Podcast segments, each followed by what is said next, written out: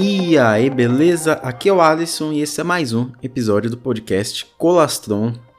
Dessa vez aqui, eu tava com uma pauta para eu desenvolver, né, para eu escrever, mas aí eu acabei assistindo Monster Hunter e eu quis substituir porque por que eu comecei a assistir Monster Hunter, né? Porque era um filme que eu achei que seria interessante e aí eu vi muita gente criticando, falando mal, falando que já esperava um filme ruim.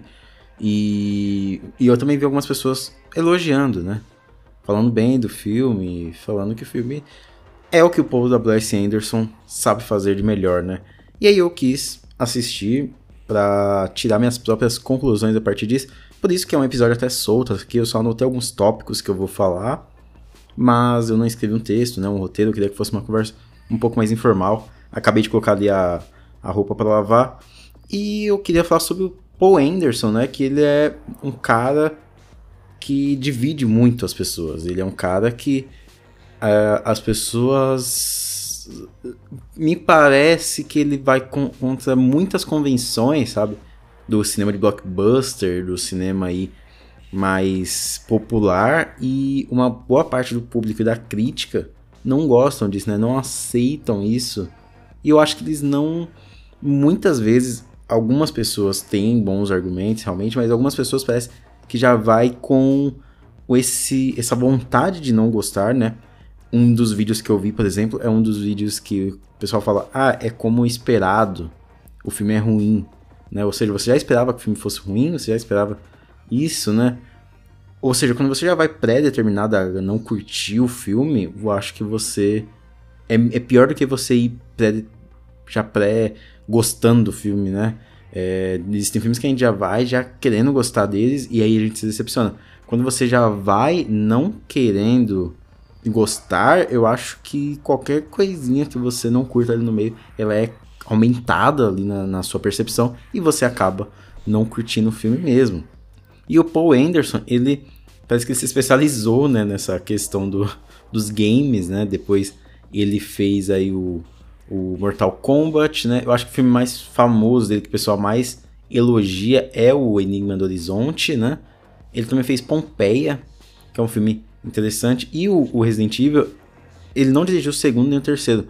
O segundo é muito famoso porque tem o Nemesis, né? Se eu não me engano, ele é produtor só do, do segundo filme. Sim, ele é produtor de todos os, os Resident Evil. E ele dirige apenas o primeiro, o quarto, o quinto e o sexto. Inclusive, o quarto, o quinto e o sexto, ele traz essa, esse quê de trilogia mesmo, né?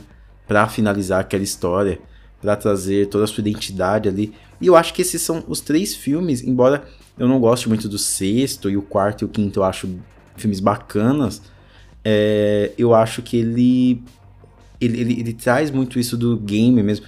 Ele consegue trabalhar muito esses games diretos e é uma coisa até que tinha naquele Corrida Mortal, né? Que é, que é a questão de ter uma história muito básica que justifique toda a ação e a ação acaba depois se auto-justificando, sendo elemento principal ali do desenvolvimento, né? O filme se desenvolve a partir daquelas da, da ação mesmo, né?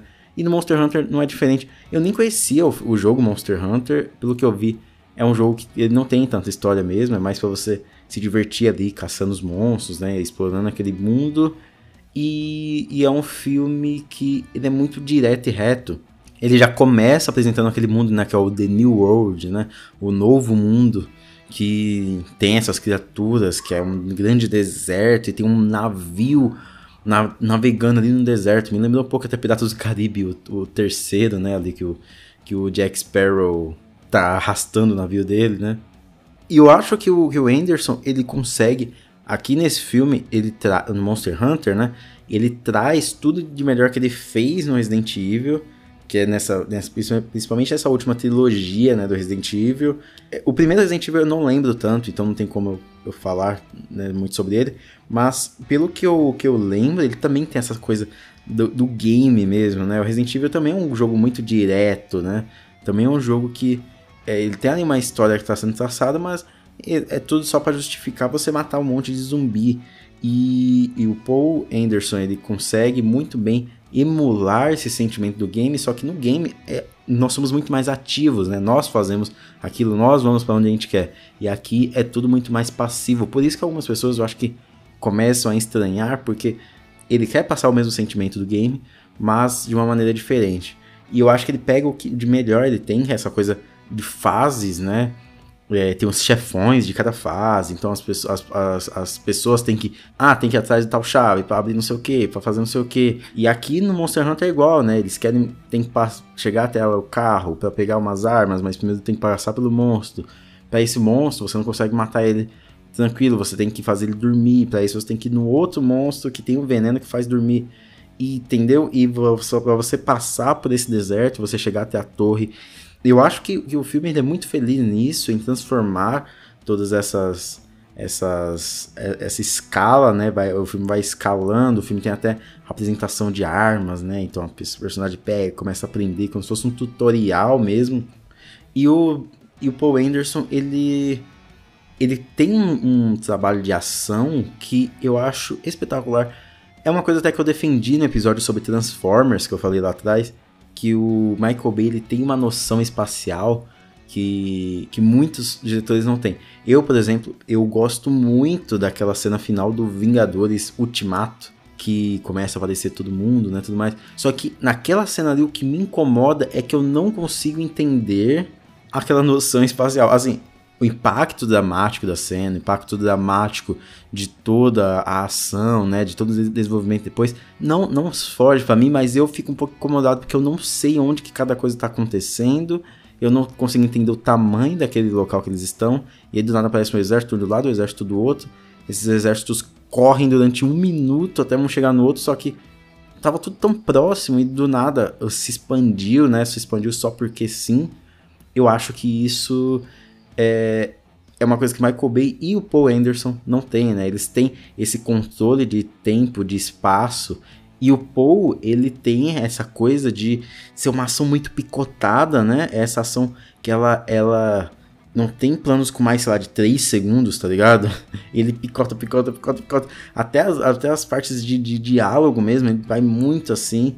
E ele consegue muito bem traduzir a ação, ele consegue muito bem nos colocar dentro daquela ação ele consegue muito bem tirar todo o drama que ele quer daquelas cenas de ação.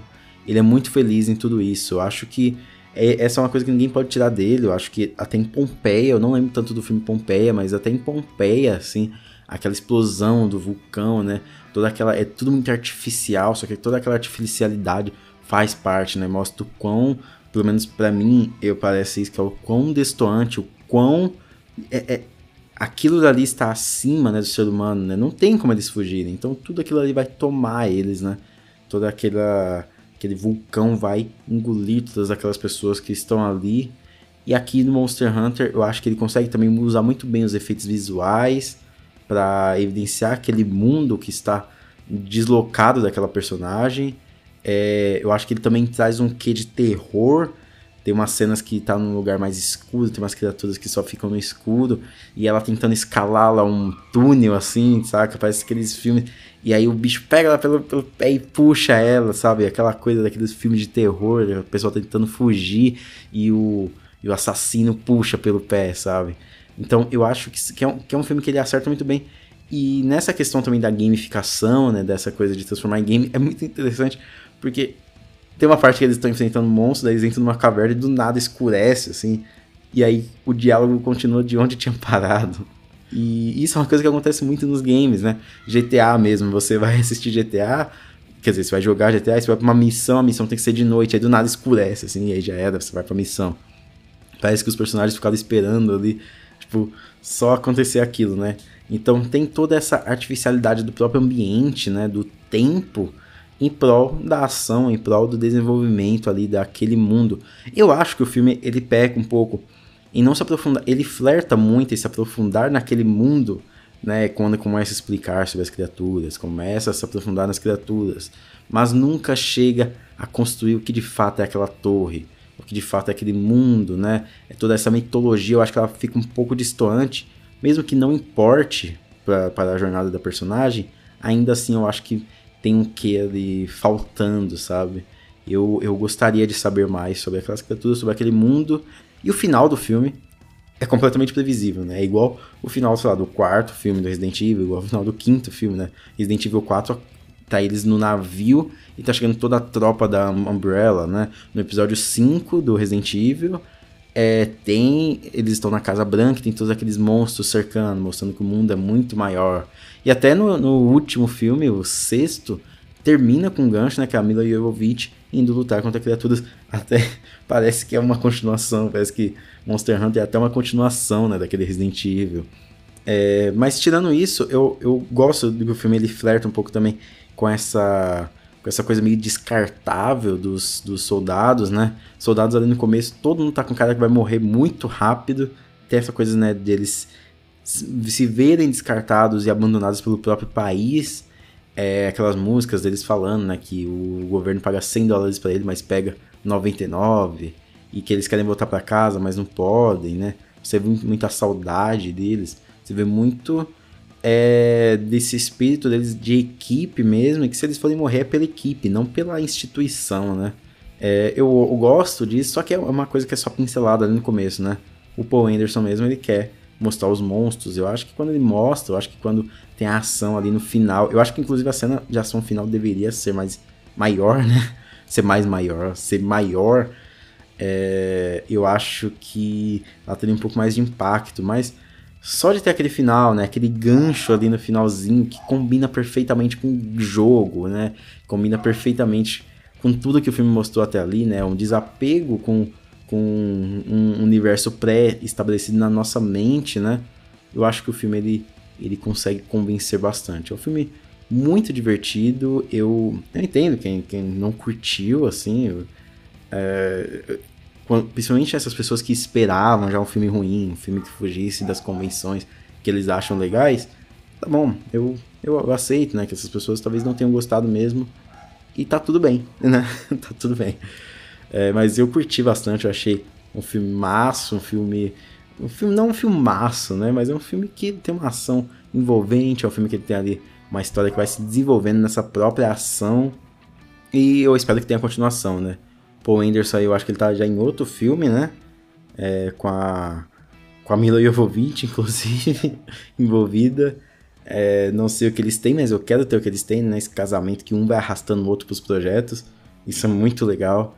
E Monster Hunter, ele vai, ele me fez querer rever os Resident Evil, principalmente essa última trilogia, né? O quarto, o quinto e o sexto, do Paul Anderson. E é um filme que você quer diversão, você quer ver monstros, você quer ver cena de ação legal, assiste, porque não, você não vai perder, você não vai perder tempo, né?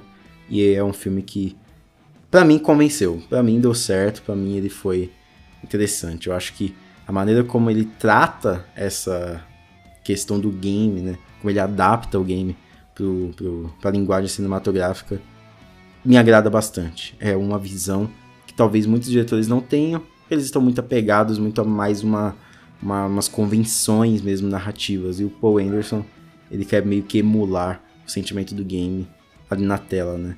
Usando ali toda a sua linguagem, né? Usando toda a sua articulação mesmo para o cinema. Mas é isso aí. É, se você curtiu o episódio, se você curtiu o filme, vai lá, comenta. Se você não curtiu também, comenta também lá no, no, no Instagram. Fala lá, mano, não curti por causa disso, disso, disso. Vamos iniciar uma conversa, tá bom? Me segue, se você não me segue no Instagram, segue lá, colastron. No Twitter também, colastron. Sempre tô postando coisa. No Twitter eu posto bastante sobre BBB. E é isso aí. Então, muito obrigado por ter escutado até aqui. Recomendem para outras pessoas. Se cuidem na vida e até mais.